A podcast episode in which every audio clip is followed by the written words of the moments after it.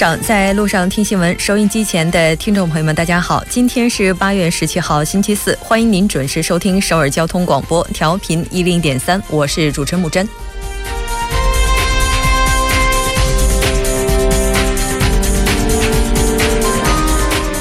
谢谢你，文在寅。这句标语在文在寅总统就职一百天的今天，相当长一段时间内一直占据着各大门户网站与社交网站的头条。据悉，这是网民们于十六号起自发进行的一项活动，在偶数整点时间搜索“谢谢你，文在寅”，将这句标语推向热搜，作为送给总统的礼物。百天只是个开始，希望未来更多个一百天，文总统能够让更多人心怀感激。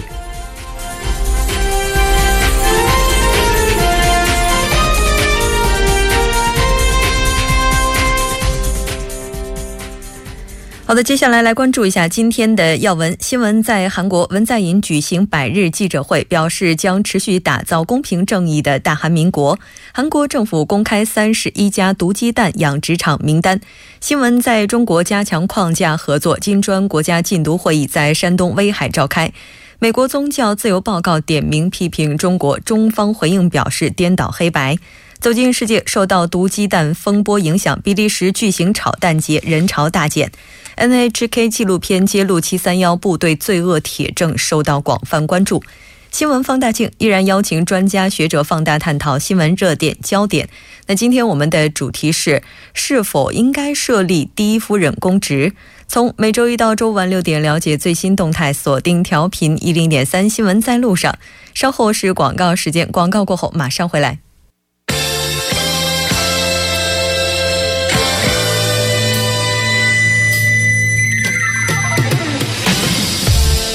在韩国带您快速了解当天主要的韩国资讯。接下来马上连线本台特邀记者申海燕。海燕你好，主播好，各位听众好，很高兴跟海燕一起来了解今天的韩国方面主要资讯。先来看一下第一条。好的，第一条新闻是有关文在寅举行百日记者会的相关消息。嗯，那我们来关注一下相关报道。嗯，好的。呃，文在寅总统呢，今天在青瓦台举行了就职百日的记者会。那他在这个开场发言中呢，表示将持续打造公平正义的大韩民国。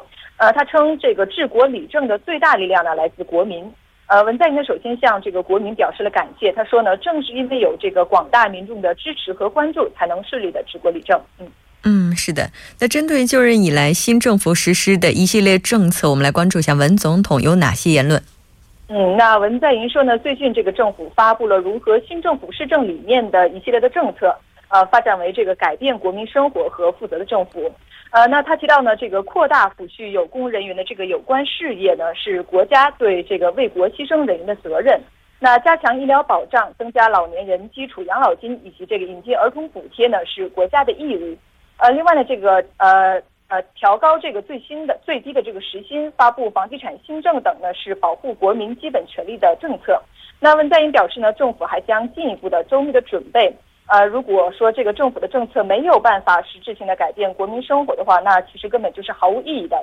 那他承诺呢，将带着更大的使命感，加快实施更具体的政策，让国民呢切身体会到这种变化，包括这个解决当前呃当前面临的这个安保问题。呃，和呃经济的难题，以及在这个就业岗位、住房、医疗等基础国民生活领域呢推行新政。嗯嗯，那上任百天以来，文总统的支持率之前我们也了解到了，应该说还是非常高的。来看一下具体情况。呃，是的，那有多家的媒体呢也针对这个文在寅施政满意度呢进行了调查。呃，对这个文在寅施政呢给予积极评价呢超过八成的这个这个调查结果呢是占大多数的。那据分析呢，这个文在寅上台后呢，大力推行改革，努力与这个国民沟通的姿态和这个前政府呢是形成了鲜明的对比，也赢得了国民的支持。那据这个民调机构 Korea Research 进行这个调查的结果显示呢，文在寅在这个各年龄层的支持率呢几乎都超过了八成。那六十岁以上的这个受访者的支持率呢也高达百分之六十二点一。呃，从这个地区来看呢，文在寅在这个全罗道的支持率是最高的，达到了百分之九十一。在这个具有保守倾向的大邱和这个庆尚北道地区的支持率呢，也是达到了百分之六十七点七。那另一家调查机构 M Brain 呢，也进行了相关的调查。那结果显示呢，有百分之八十四点一的受访者呢，对文在寅施政呢给予了积极的评价。那受访者呢，对这个福利政策、国民团结和政治改革政呃政治改革政策方面的这个支持支持度呢是比较高的。那相反，对这个人事政策、社潮和外交政策、教育政策的满意度呢比较低。主播，嗯，是的，当然这个一百天的开局还是比较令人满意的。当然，希望未来更多个一百天的话，能交给我们更多满意的答卷。那这条我们先了解到这里，再来看一下下一条。好的，下一条新闻是韩国政府公开三十一家毒鸡蛋养殖场名单的相关消息。嗯，那也是继续来追踪一下毒鸡蛋事件的最新进展。呃，好的，那韩国农林畜产食品部呢，今天是公开了被检出杀虫剂成分的三十一家养殖场的这个名单。那以当天上午五点为准呢，韩国政府对这个全国一千两百三十九个鸡蛋的这个养殖场呢是进行了检疫，呃，有八百七十六个养殖场呢接受了检验。呃，二十三家养殖场呢被追加判为是不符合标准的。那其中呢被检出这个杀虫剂成分的养殖场是有五家，那其他这个农药成分超标的养殖场呢有十八家。呃，截至今天上午十点左右呢，这个农林产部公布的这个毒鸡蛋养殖场名单呢是有二十九家。那紧接着在这个十一点左右呢，又追加公布了位于这个中青南道天安和这个全罗南道罗州的两家养殖场。呃，也就是说，从十五号到现在呢，被检出含杀虫剂成分的这个养殖场呢，是一共增加到了三十一家。呃，那据了解呢，这个经过检验符合标准的这个养殖场供应的鸡蛋呢，占总供应量的百分之八十六点五，是被允许这个投入到市场的。那同时，呃，这些不符合标准的养殖场呢，呃，刚刚也有提到有三十一家。那有关部门有关部门呢，也正在确认这些养殖场生产的鸡蛋的数量和流通渠道，呃，将一律回收和销毁。嗯。嗯，是的，而且呢，这几天大家也都比较担忧的是，想知道自己冰箱里或者是自己家未来可能会买的鸡蛋是否达标。那据我们所知，像韩国的鸡蛋的话，它可能在上面会印有一些绿色的标志，我们怎么样去分辨呢？啊，没错，这个消费者呢是可以根据这个印在鸡蛋表面上的这个绿色的识别码呢，来确认含杀虫剂成分的鸡蛋。那这个识别呃，这个识别码上呢，呃，标有这个地区号和养殖场的名称。那地区号呢，分别以这种就是首尔零一、釜山零二、大邱零三、仁川零四等这种形式呢来进行标识。那根据这个地区呢，从这个一分到了十六，那后面呢再加上这个养殖场的名称。呃，比如说位于这个京畿道的玛丽农产生产的这个鸡蛋呢，是被被这个检验出有杀虫剂的成分。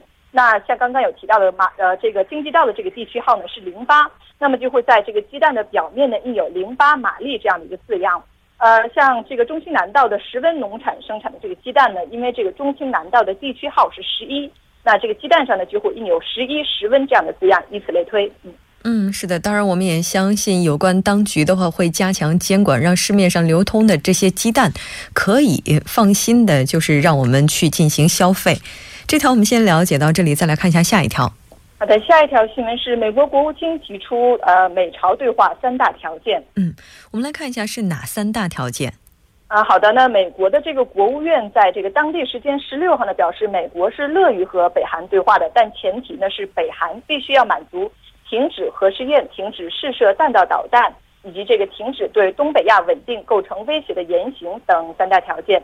那美国这个国务院发言人呃诺尔特呢，当天在这个华盛顿国家新闻大厦呢是召开了外媒记者招待会，就这个美朝对话的可能性呢提出了刚刚提到的上述的这个前提条件。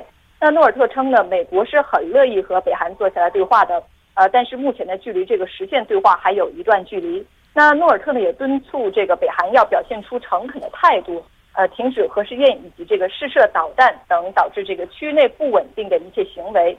呃，那美国国务院表示呢，尽管北韩在不断的这个挑衅，但是美国呢一直在试图和北韩对话。呃，但为了这个寻找这个对话突破口呢，北韩应该先行改变他的态度。嗯，那根据我们了解，韩国的国防部部长也是昨天和美国的国防部长通了电话，加强韩美同盟关系。我们来看一下相关报道。嗯，好的。呃，韩国的这个国防部部长呃宋永武呢，昨天和美国的这个防长马蒂斯呢是通了电话。双方呢就这个加强韩美同盟，以应对这个朝鲜核岛威胁的能力，呃和这个保持紧密合作关系，以及发展这个韩美同盟关系等的进行了讨论。那据这个韩国外交部的介绍呢，马蒂斯当时呃在通话中也强调呢，为了实现这个韩半岛的无核化，美国呢将首先采取这个外交呃和这个经济方面的压制措施。那不管美方是采取哪种措施呢，呃，这个美国都将先和韩国呢保持呃最密切的磋商。那马蒂斯重申呢，美国将动用所有的力量啊，来帮助这个韩国防御来自北韩的任何攻击。呃，宋永武呢还表示将全力的这个加强啊韩美同盟，实现互补的发展。呃，尤其在这个严峻的这个呃半岛安全的形势下呢，为了和平解决这个北韩的问题呢，最重要的是维持韩美联合防卫的这样一个态势。呃，那这个国防部呢还介绍称，这是宋永武呃就任韩国防长以来呢首次和马蒂斯通话。那马蒂斯对这个孙永武的就任呃防长呢也表示了祝贺，呃，另外这个孙永武呢将在本月的三十号呢和呃在这个美国的华盛顿呢呃和这个马蒂斯来会晤。那预计呢两国防长会在这个会谈上啊就这个朝核威胁的应对方案，以及这个对朝制裁的合作方案，还有这个萨德部署问题。以及这个韩美修订导弹协定问题等这个诸多的事务呢，广泛的来交换彼此意见。嗯，是的。另外呢，文在寅总统在百日记者会上也表示了，现在安理会已经通过了史无前例的严厉制裁北韩经济的措施。如果呢再次出现挑衅行为，可能会面临更高强度的制裁。好的，非常感谢今天呢海燕给我们带来的这一期连线，我们下期节目再见。再见。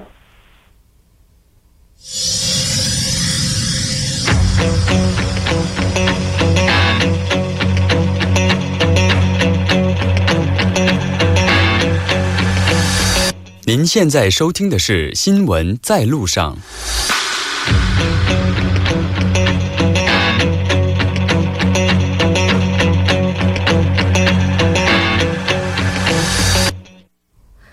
新闻在中国带您快速了解当天主要的中国资讯。接下来马上连线本台特邀记者王静秋。静秋你好，主播好，听众朋友们好，很高兴跟静秋一起来了解今天中国方面的主要资讯。我们先来看一下第一条。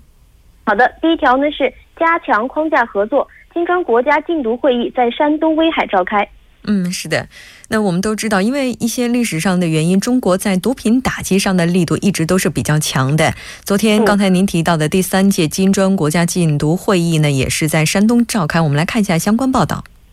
好的，那第三届金砖国家禁毒工作组会议呢，是昨天在山东威海召开了。那会议原则通过了金砖国家禁毒工作组的工作规则。那这是金砖机制建立以来呢首个禁毒工作组的工作规则。那禁毒合作呢是金砖框架下合作的重要组成的部分。那会议秉承了深化金砖伙伴关系、开辟更加光明未来的精神，交流了各自国家的毒情和禁毒工作的情况，探讨了在禁毒情报交流、案件合作。抑制毒化学品管制、新精神活性物管制、人员培训和技术管交流等方面开展合作的方式和内容。那一致认为，金砖国家在上述领域合作中尚有很大的潜力。主播，嗯，是的，那中方应该说对这次禁毒合作也是寄予了厚望。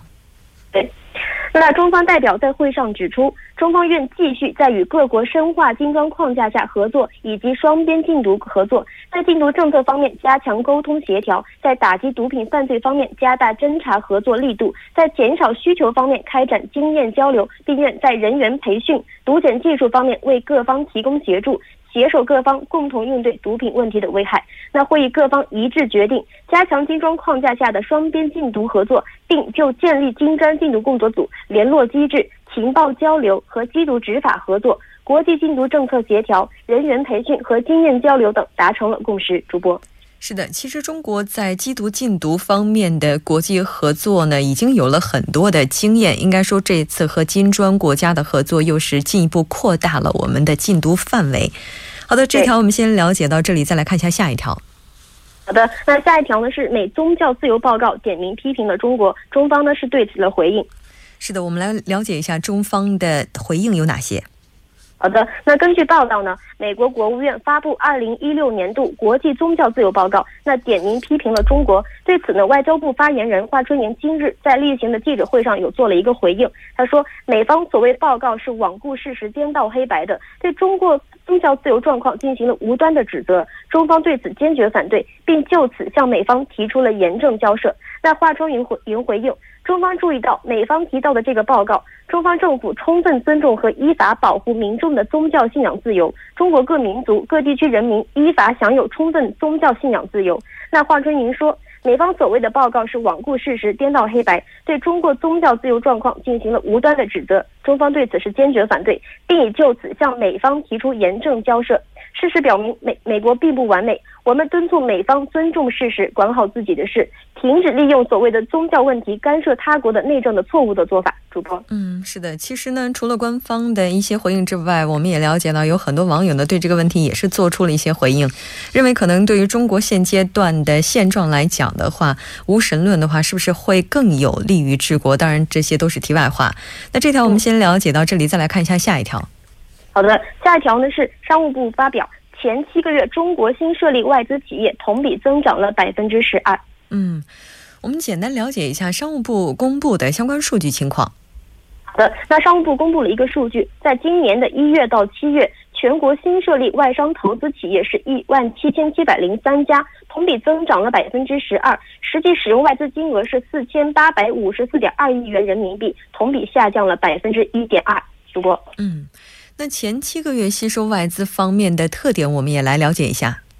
好的，那特点是高技术制造业和高技术服务业吸收外资是持续增长的。那高技术制造业实际使用外资是三百七十三点九亿元人民币，同比增长百分之八点三。那其中计算机及办公设备制造业、医药制造业、电子及通信设设备制造业实际使用外资同比分别增长了百分之八十五点四。百分之九点八和百分之六点三，那高技术服务业实际使用外资是七百零三点一亿元人民币，同比增长了百分之十六点八。其中，信息服务、研发与设计服务、科技成果转化服务实际使用外资同比分别增长了百分之十三点六、百分之八点九和百分之四十七点三。主播，嗯，那么从行业上来看的话，这个增幅比较大的有哪些呢？嗯，好的。那其他制造业中增幅比较大的呢，有下列的一些。那比如说是石油加工，这个炼焦及核燃料加工业同比增长了百分之三百二十八点四，化学原料及化学制品制造业同比增长了百分之二十一点二，通用设备制造业同比增长百分之十五点一。那其他现代服务业继续保持增长，如果如这个信息传输。计算机服务和软件业同比增长了百分之十二点九，租赁和商务服务业同比增长了百分之二十三。那科学研究、技术服务和地质勘察业同比增长了百分之二十点八。那另外呢，中部地区吸收外资保持增长，在一月到七月实际使用外资同比增长了百分之三十六点二。那香港地区、台湾地区、欧盟二十八国实际投入金额同比增长了百分之六点六。百分之四点四十一点二和百分之五点四，主播。嗯，那这只这个也只是七个月现在的一个数据，那接下来还有几个月的数据的话，我们到明年就可以了解到了。那这条消息我们简单了解到这里，再来看一下下一条。好，下一条呢是环保部发表一月到七月中国空气质量优良天数比例同比下降。是的，我们来关注一下昨天中国环保部发布的空气质量相关报道。那那环保部昨天公布了一到七月中国空气质量状况，中国平均优良天数比例同比下降了百分之三点二。那一月到七月，中国三百三十八个地级以上的城市平均优良天数比例呢是百分之七十六点六，同比下降了百三三点二个百分点。那 PM 二点五浓度为每立方米四十五微克，同比持平。PM 十浓度为每立方米七十八微克，同比持平。那七十四个城市空气质量相对较差的后十位的城市呢，依次是邯郸、石家庄、邢台、保定、唐山、太原、郑州、衡水、西安和济南市。那空气质量相对较好的前十位的城市排名依次是海口、拉萨、珠海、惠州、舟山、深圳、丽水、厦门。福州以及贵阳市主播，嗯，是的，我们也了解到，今年的话，应该说网友们在自己的 S S 上晒彩虹的次数跟往年相比是多了不少。好的，非常感谢静秋给我们带来这一期连线，我们下期节目再见。好的，主播再见，听众朋友们再见。稍后我们来关注一下这一时段的路况、交通以及天气信息。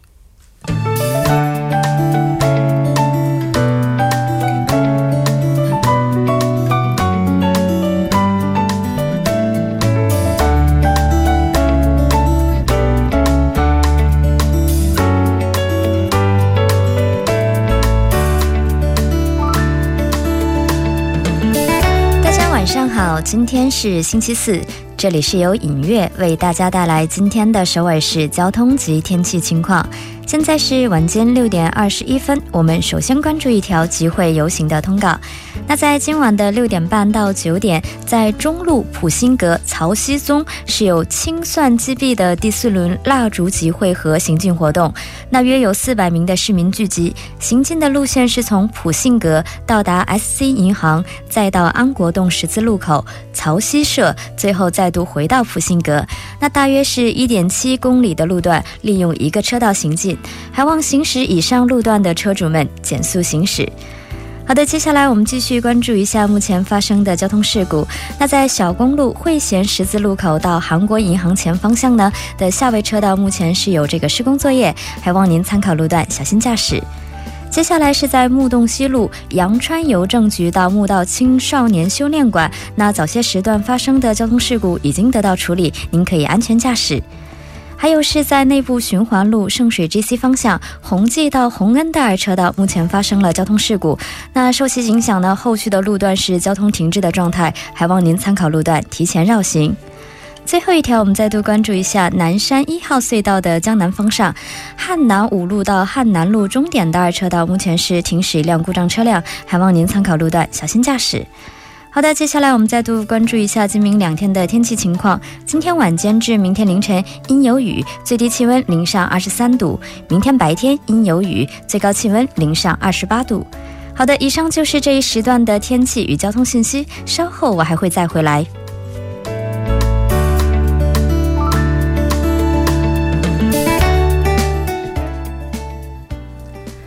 现在时刻六点二十二分，这里是正在为您直播的 TBS EFM 调频一零点三新闻在路上。稍后呢，马上为您带来我们今天的听首尔栏目。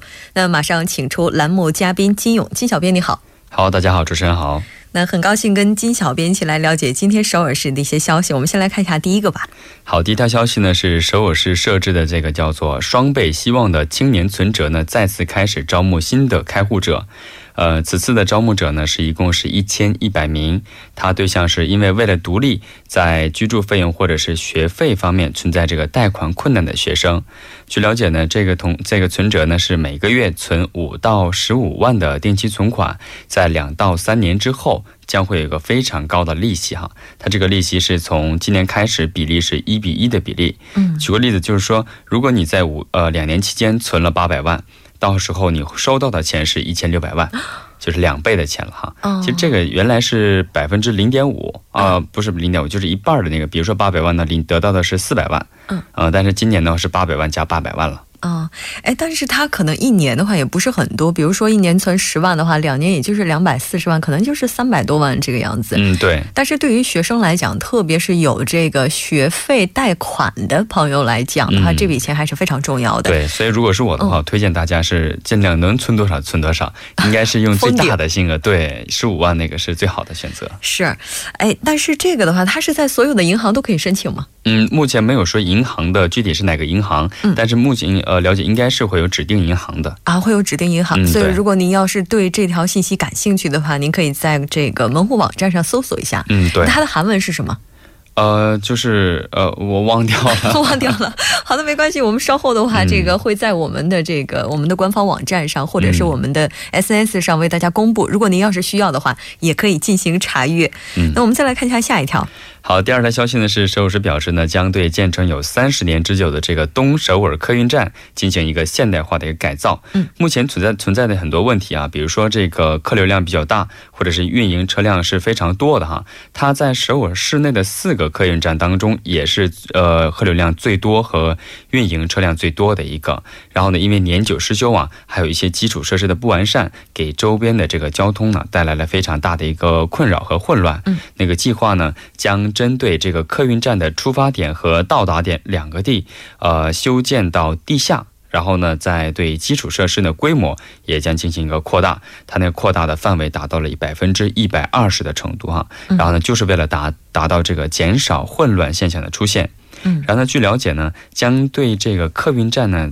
占占地达到二十九万平方米，然后建成一个高三十二层的，然后它是一个客运站兼酒店，然后呢办公加文化设施的一个综合的一个中心。然后目前了解是明年上半年会对这个工程进行一个预算和规划，然后呢，二零一九年的时候呢将正式动工。嗯。这个像一般的这种客运站，它本身这个就非常的复杂，可能因为有很多的这个登记登，这个叫什么呀？那叫什么呀？办理手续的候车候车室啊，候车室等等，所以本来就比较复杂。那如果再加上年久失修的话，对于很多路盲来讲，可能进去就是只有迷路的份儿了，是吧？对。那我们也期待它正式投入运营之后，给我们的交通带来更多便利。那这条先了解到这里，再来看一下下一条。好，最后一条消息呢是和交通有关的。明天啊，明呃周六的，就是本周六，就是十九日，在禅石综合运动场，因为各种各样的活动呢，将出现暂时的交通混乱拥堵的现象。呃，预计呢，周六下午两点钟，在奥林匹克竞技场将举办一个啊说唱啊，也是最高水平的一个说唱家们和一些世界知名的 DJ 呢，将带来一个非常隆重的一个庆典。然后呢，在这个室内运动场有一个大型的宗教活动。然后到了晚上的六点和第二天的六点，就是周六、周天晚下午六点钟开始，有一个在禅石的棒球场有一个三星和 LG 的一个棒球比赛。嗯。这刚才提到的这几个活动，好像都是在蚕市附近。嗯，对，是的。哦，然后是它的那个运动场，然后紧接着就是附近的奥林匹克竞技场，嗯，就会进行这样的活动。所以建议您，如果周六有出行计划的话，尽量避开相应的一些路段，以防出现交。通的拥堵现象，然后让您没有办法呢去进行自己的一些计划。嗯，不管怎么样，在这个周六的话，虽然说交通是拥堵的，那还是希望大家的出行能够是畅通的。嗯，当然前提是避开相应的区域。好的，非常感谢金小编给我们带来这一期节目，我们下期再见。好，谢谢主持人。好的，到这里我们今天第一部节目就是这些了。那稍后在第二部节目当中，将为您带来首尔新生活最新动态一目了然，以及新闻字符。那稍后的节目依然精彩，请您一定要锁定调频一零点三，新闻在路上。